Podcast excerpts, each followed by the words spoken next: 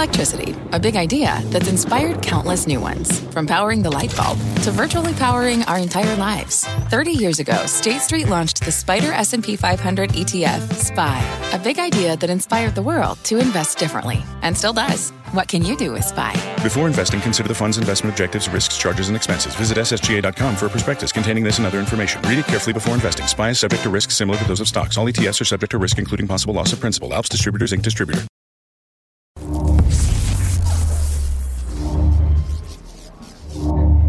Walmart paying $1.4 billion to buy out Tiger Global's remaining shares of the Indian e commerce startup Flipkart.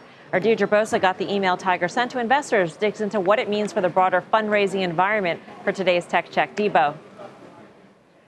Well, Mel, as we often talk about here on Tech Check, the funding and valuation environment for startup it remains challenged unless, of course, your business is generative AI. We also haven't yet seen tech IPOs come back. So big multi-billion dollar exits, they are harder to come by these days. But Tiger Global has notched one after a rough 2022 in which it saw many of its public and private tech investments decline in value. I was able to obtain an email that Tiger sent to investors telling them that it has sold its remaining stake in Indian e commerce startup Flipkart, netting them a total of $3.5 billion on an $8.6 million Series B investment back in 2009. So that is a very pretty return indeed. And it's also a much needed win for Tiger. But we should also note that this is actually a down round, meaning that it values the startup at a lower price than its last fundraising round, suggesting that late stage valuations they are still deflating and that fundraising is still tight, not just in traditional venture capital, but also at crossover funds like Tiger, Coatue, SoftBank, and in private equity. In its email to investors, though, Tiger writes that it is grateful for the opportunity to invest in Flipkart through the quote, early chapters of its growth. Early being the key word here, guys. Tiger is typically a late stage investor, meaning that it puts money in at later rounds where there's far less upside or even losses when valuations are coming down like they are right now. Examples include TikTok, parent ByteDance, and Stripe. These are companies, startups that have proven vulnerable in the current slowdown. So getting in earlier, that may be the new strategy. Tiger reportedly built a quote meaningful ownership position in OpenAI well before it was valued at $29 billion. That in and of itself, though, raises a new set of questions. Do we get into new bubble like territory at the earlier stages? Certainly, we've been talking about that. I talked to many VCs about it, whether or not a bubble is building in that early generative AI space. We were seeing companies with little or no revenue get funded at billion dollar valuations or more. What will likely happen, Deirdre, to some of the other, um, you know, hedge funds who may have made later stage investments? Are we going to see a rush to sort of cash out so they can then recycle that money into earlier stage investments?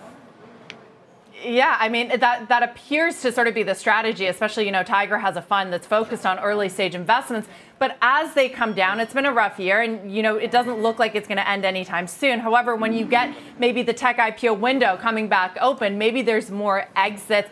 But what it really means, Melissa, is that the funding environment is hard. You see Tiger, you see many other crossover funds, private equity funds have trouble raising money at the targets that they have put out there. SoftBank as well. So that is really sort of the immediate effect is less money to play around with, but it goes further at the earlier stages. So you could see more of that happening. Yeah, did you mentioned that the IPO uh, window hasn't really fully opened, just showing hints in that direction. So uh, this uh, sale of this additional stake to Walmart maybe makes sense, but does it also say something about this particular investment having more value to the strategic partner rather than just out on the open market? Absolutely. And you bring up a really good angle of this that I wasn't able to get to, but that is this battle over Indian e commerce that's happening between Amazon on one side, which is making big strides, has put billions of investments into the Indian e commerce space, and Flipkart, which now this goes to Walmart. So Walmart is really cementing its stake in the Indian e commerce company, which really sets off this interesting battle between Walmart and Amazon in India, which you know we spend often talking about these days, this sort of this emerging, really exciting area for companies, particularly in tech, to go into. In today's tech check, two big calls we want to highlight. Adobe upgraded to overweight, Salesforce hit with the downgrade to equal weight, and they're both by Morgan Stanley. Keith Weiss is the analyst behind those calls. Uh, he is joining us now. Keith, welcome. We appreciate your time. Thank you for having me. Which one are you more excited about? I'm always more excited about the upgrades than than the downgrades. Um, very excited about Adobe and what we're seeing there uh, in terms of their innovation around generative AI. We think there's going to be a lot more product coming from the company, um, selling that product into an installed base where you can improve the productivity of that installed base. And if they capture just 2% of that productivity gain, that's our value capture framework. Um, we think that could add $2 billion in revenues to the stock in their FY25. That's a pretty exciting um, forecast, uh, way above uh, what consensus is looking for, about 7% above what consensus is looking for right now, and something that could actually accelerate the overall revenue growth of Adobe. All of that's pretty exciting. Sure. And then maybe the one, you know, less fun to talk about, but maybe a reality check for Salesforce. What do you see going on there? Yeah, when it comes to Salesforce, I mean, we like the company longer term, but at this point, with the stock up over 70% on a year to date basis, what investors really want to see is evidence that they can participate, evidence that their revenue growth is has the potential of accelerating as well. The problem that we see with Salesforce is really their business model they have what we call like a large subscription model of where they have three, five year contracts, annual invoicing. So even when they do get the generative AI product into the marketplace, it's going to take a really long time to see that in their results. Compare that to Adobe. We measure Adobe on something called ARR, annual recurring revenues. As soon as subscribers start signing on, we're going to see that in ARR, and it's going to let investors get more excited about Adobe sooner. Let's go back to Adobe and, and just get you to walk me through, if you don't mind, where Adobe would fit in this new AI universe. In other words, what, what will it either help me do or what will AI help it do better? Yeah. So when it comes to Adobe, it really comes down to it's less so you or I, it's more so the creative professionals, mm-hmm. uh, the, the, men and women out there who are creating content for our websites, for advertising campaigns, for emails. Um, and what Adobe has is a solution they're calling Firefly. It's a generative AI model that enables you to actually create new content um, vis-a-vis text prompts. And this is going to be a major productivity enhancer for these creative professionals. It's going to let them start with a much more robust starting image uh, along with what they're trying to kind of put out there, whether it's the advertisement, whether it's the email um, or the uh, Facebook uh, um, campaign or whatnot. Um, it just gives them a head start. And mm-hmm. we think it could add 20 to 30% to the productivity of these creative professionals. Very interesting. So it'll enable those creative professionals to do what they do, but do it better, more efficiently, quicker, more creatively.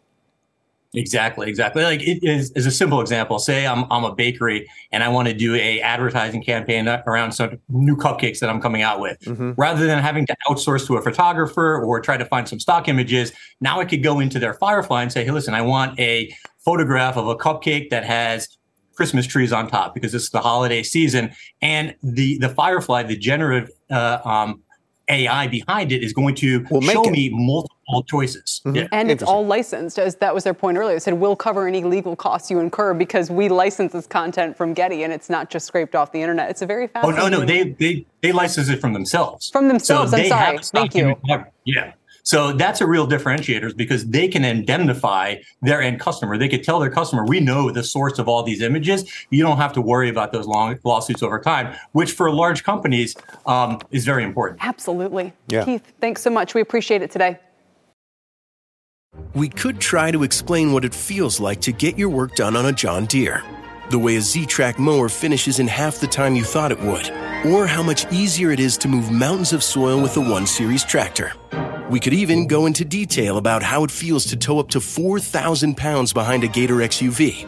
But if you really want to know what it's like to run with us, you just have to get in the seat. Learn more at johndeere.com slash get in the seat or visit a dealer near you.